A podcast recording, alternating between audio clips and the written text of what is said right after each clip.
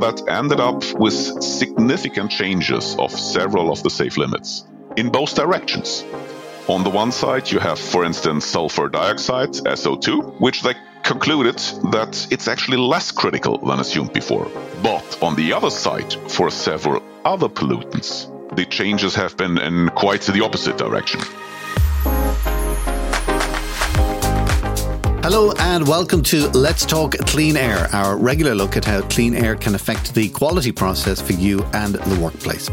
On this episode, we're finding out about the new World Health Organization revised air quality guidelines and how they could impact your building or facility. My name is Dusty Rhodes, and joining me to explain this is Tobias Zimmer, who is deeply involved in the development of international standards and acts as Vice President of Global Product Management and International Standards at Camfil. Um, Tobias, can you tell me firstly about the role that you play in setting the international guidelines?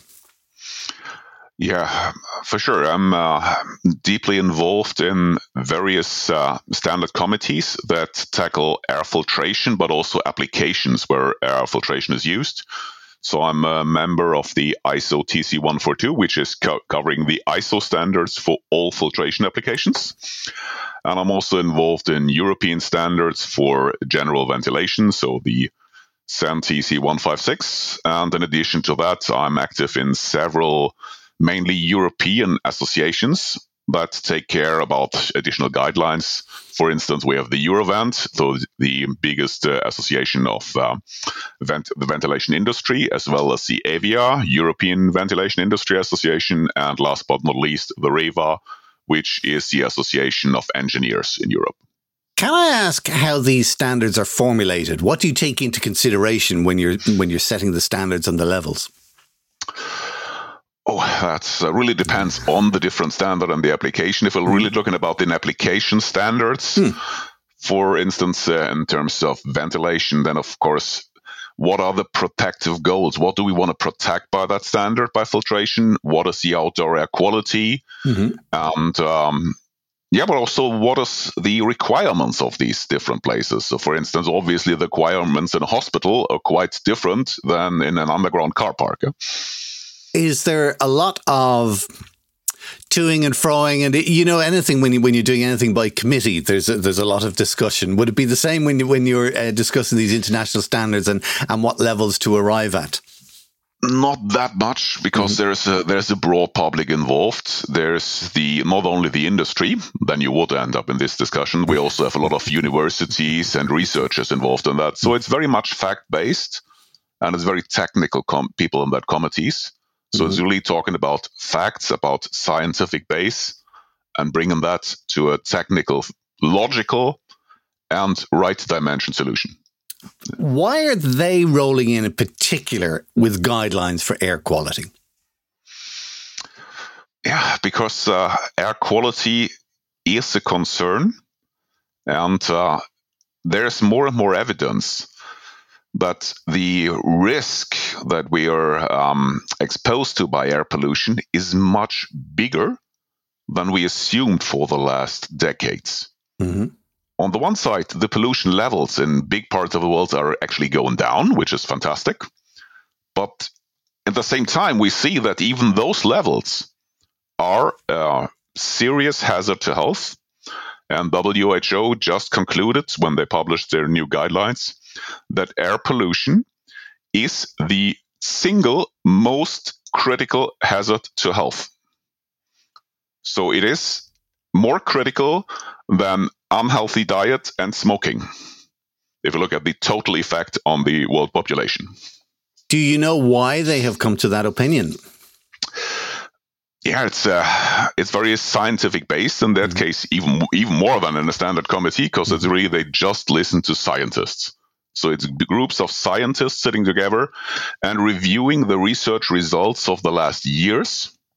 And there's more and more evidence that at least for some of the pollutants, the hazard to health, even at much lower levels, is still very high, much higher than assumed in the past.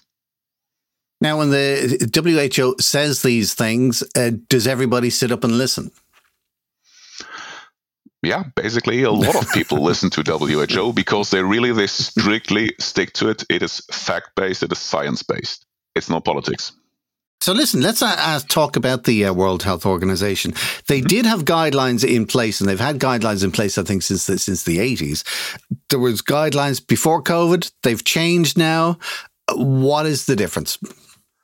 Yeah, let's let's talk about the, these air quality guidelines. As you rightly said, mm. the first edition was in 1987.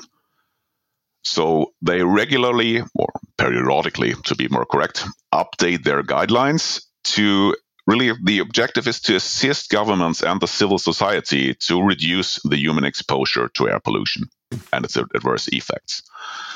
So these guidelines are really science based. As I said before, it's really no politics in that. It's scientists sitting together discussing, reviewing the latest results.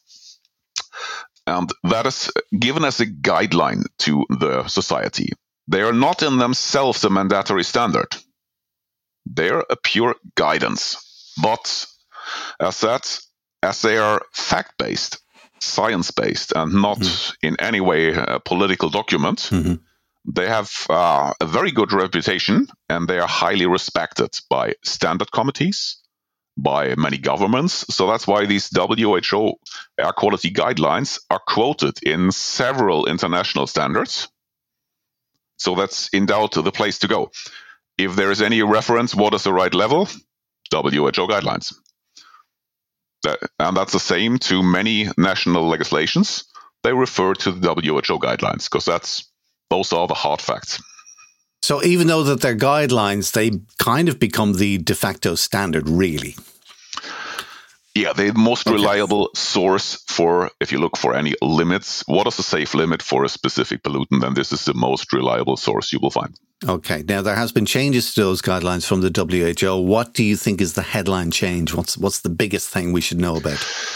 Yeah, the biggest thing is uh, that there is a lot of changes to several of the safe limits. Why is that the case? It's quite simple. The last WHO air quality guideline is dated from 2005. So the new revision in September 2021, so just a few months ago, is 16 years later. And obviously, within 16 years, science has a lot of new findings. And all that is now has been debated and it's all reported in that uh, guidelines, which is a quite comprehensive document. So you can clearly see based on what facts are this decision taken. And that ended up with significant changes of several of the safe limits in both directions. On the one side, you have, for instance, sulfur dioxide, SO2, which they concluded that it's actually less critical than assumed before. So in that case, the safe limit went up uh, quite significantly. So a four times higher limit is acceptable. But on the other side, for several other pollutants, the changes have been in quite the opposite direction. So if we see uh, nitrogen dioxide, so NO2, a very extreme example, the safe limits have actually been cut to a quarter. So coming from 40 micrograms down to 10 micrograms per cubic meter as a safe limit. Huge change, and even more important, because it's very present everywhere on the globe, the safe limits for particulate matter have changed. So particulate matter, there's two values they look at. So that's one is the PM2.5, meaning particulate matter with a diameter below 2.5 micrometers. And the second one is a more traditional, um, older value, of the PM10, so particulate matter below 10 micrometers. Both of these limits have been significantly reduced. And in the case of PM2.5, it has actually been cut by half. So instead of assuming 10 micrometers in a cubic meter of air is still okay, mm-hmm. they cut it down to 5 micrometers per cubic meter because there is evidence that even smaller concentrations are a serious hazard to health and is it would be a risk in permanent exposure. And as we are permanently exposed to the air, this is obviously a real threat. And it clearly shows that the smaller the particles are, the bigger the risk to health is. That was very clear in those guidelines. So that's why the PM 2.5 values have been significantly more reduced than the PM 10 limits. So, does this standard cover the indoor environment? That's not that easy to answer. Mm-hmm. the answer could be yes or no. Yeah, yes and no both. Because uh, if you really look at what's stated in the uh, WHO air quality guidelines, they state the guidelines are applicable to both outdoor and indoor environments globally. Thus, they cover all settings where people spend time. Reading that, you would say definitely covers the indoor air as well. However, there it's not that easy because indoor air and outdoor air are different. Because the guidelines do not cover occupational settings. Unlike in the outdoor air, where the there's a free exchange with the environment, whatever you create in particles, mm. there's a lot of room around you. Mm. In an indoor space, the indoor air quality is affected by several other factors and parameters that need to be taken into consideration.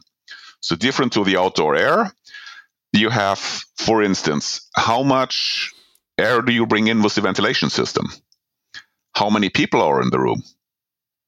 And what is actually the activity level of these people? So, 20 people sitting in an office create a different level of air pollution than 20 people being active in a gym or 20 people really working in a workshop.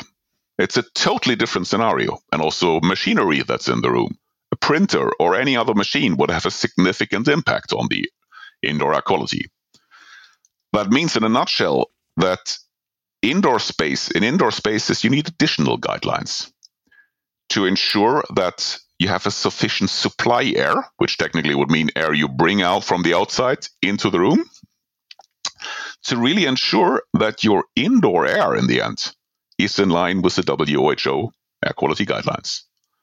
And that is where other regulations, like, for instance, the Eurovent 423, come into the picture. Well, tell me about Eurovent 423. Is that a focus standard for indoor specifically? Yes, absolutely, it is. Um, and that's uh, also not a new standard. Uh, mm-hmm. Uh, the first edition of the Eurovent 423 was published in 2018. It was made by the product group Air Filters in the Eurovent Association. And this guideline very specifically deals with the selection of air filters according ISO 16890 for general ventilation applications. And the core concept of that guideline is that there is no such thing as a one fits all approach for all places in all areas of Europe. Because obviously the requirements are different depending on your place, depending on the building type. Therefore, this Eurovent 423 basically provides a simple dimensioning tool, taking into account just two key parameters. The first parameter is the local outdoor air. Because it obviously makes a difference if the air that you intend to bring into your building is highly polluted or relatively clean. So, in other words, if my building is located in the city of London or in central Paris, I obviously need to filter the outdoor air in a totally different way as if my building would be somewhere out in the countryside. That's the first parameter. Mm. And the second one is what air quality do I actually need? So, what's the output parameter, the outdoor air? And what's the actual requirement inside? Obviously, in a hospital, the air needs to be cleaner than in an underground car park or in the garbage room think that's quite logical. That can't be the same answer. so then, when looking at the Eurovent 423 standards, have they changed then in line with the uh, World Health Organization guidelines? Absolutely, because uh, the outdoor air in the 423 directly refers to the WHO guidelines. And if now the WHO guidelines and the safe limits change, obviously that affects directly this guideline Eurovent 423. And for that reason, there has been a very recent update of that guidelines that have been published in January 2022. And the main change is adoption to the new WHO air quality guidelines. And what is the main change in there from your point of view? yeah, technically speaking, it's uh, this changes made are quite simple and straightforward, mm-hmm. But the impact of these changes is actually quite large. So let me explain like this. The guideline defines three levels of outdoor air quality. The so-called ODA classes, outdoor air. So class one means the local levels of outdoor pollution, let's say PM 2.5 pollution, are below the WHO limits. So your outdoor air is relatively clean. ODA2 means the outdoor air in your place, the PM 2.5 levels are up to 50% above guideline limits. So it's, how to phrase it, moderately polluted, if you like. and ODA3, on the opposite, says your outdoor air pollution is more than 50% above the WHO limits. So the outdoor air is heavily polluted. And of course, that would require much better filtration. That's basically what it says. So that's the one side, you have the ODA. And then on the other side, you decide, okay, what supply air quality do I need? And the range is in the same logic mm-hmm. from supply air called SUP, 1 to 5. 1, for instance, being a hospital, very clean air. 2 would be, for instance, a normal office. And the worst thing, SUP 5, would be the garbage room or the underground car park, which anyway, where you have a lot of exhausts, it will not be clean anyway down there. And that's the logic behind it. So as soon as the WHO changes the limits, of course, the limits for the ODA classes drop in the same way. Below WHO limits suddenly means for PM2.5 only 50% of the concentration. So when we're talking about the changes in limits, does what does this mean for somebody who's responsible for a facility or a building or, or, an office block? Do they need to change their entire system or are air filters able to handle the change in levels? air filters are absolutely able to, to handle that. But the overall effect is, uh, I would say, it's something quite positive. Because following these new Eurovent guidelines with the new WHO limits would actually lead to a better air quality in a majority of offices in all over Europe. Because uh, if we look at it very, uh, very, in a very simple way, a normal urban area in Europe in Western Europe. Eastern Europe is even a bit more polluted, mm. but in Western Europe, a normal urban area would be, according the old standard, would have been ODA 2, moderately polluted. Now applying the new WHO guideline limits, the vast majority of all cities in Western Europe turn into ODA 3, being heavily polluted because we are far above the safe limits, according WHO guidelines and that would directly result in a higher requirements for filtration. So we take an office as an example, an office in an ODA 2 environment. The recommendation from the standard was before taken system efficiency for filters of EPM1 70%. That means the system, so all filter air filters you have, so if you have two in a row, the accumulated efficiency of these two filters should be EPM 170 at least. So taking out 70% of particulate matter smaller 1 micrometers, which would be roughly equivalent to 80% of PM 2.5. Now, as the same building with the new classification is actually in ODA 3, the same requirement would be your system needs to be at EPM 1 80%. So taking out 80% PM1 or mm, roughly 90% of the PM 2.5. But still, this is absolutely doable with a filter. It just increases the filter efficiency. Um, and you can basically install that in every existing ventilation system. There's an awful lot of detail in this subject, and you've explained it extremely well. But if people really kind of want to get into the details, where can listeners find out more about this online? Um, the whole WHO air quality guidelines can be downloaded uh, free of charge from the um, WHO website. Okay. It's available actually in two editions the full edition, which is a few hundred pages documents, or even an executive summary, which is just a few pages. And uh, for the technical details and for how to select the right filter classes based on these limits, the document, the 423 from Eurovent, can be downloaded also free of charge from the Eurovent Association website. Excellent. And what we'll do is we'll include the exact links to the directly to the documents in the show notes. So if you're listening on your smartphone right now, just look in the show description and the links are there ready and waiting for you and you can check them out.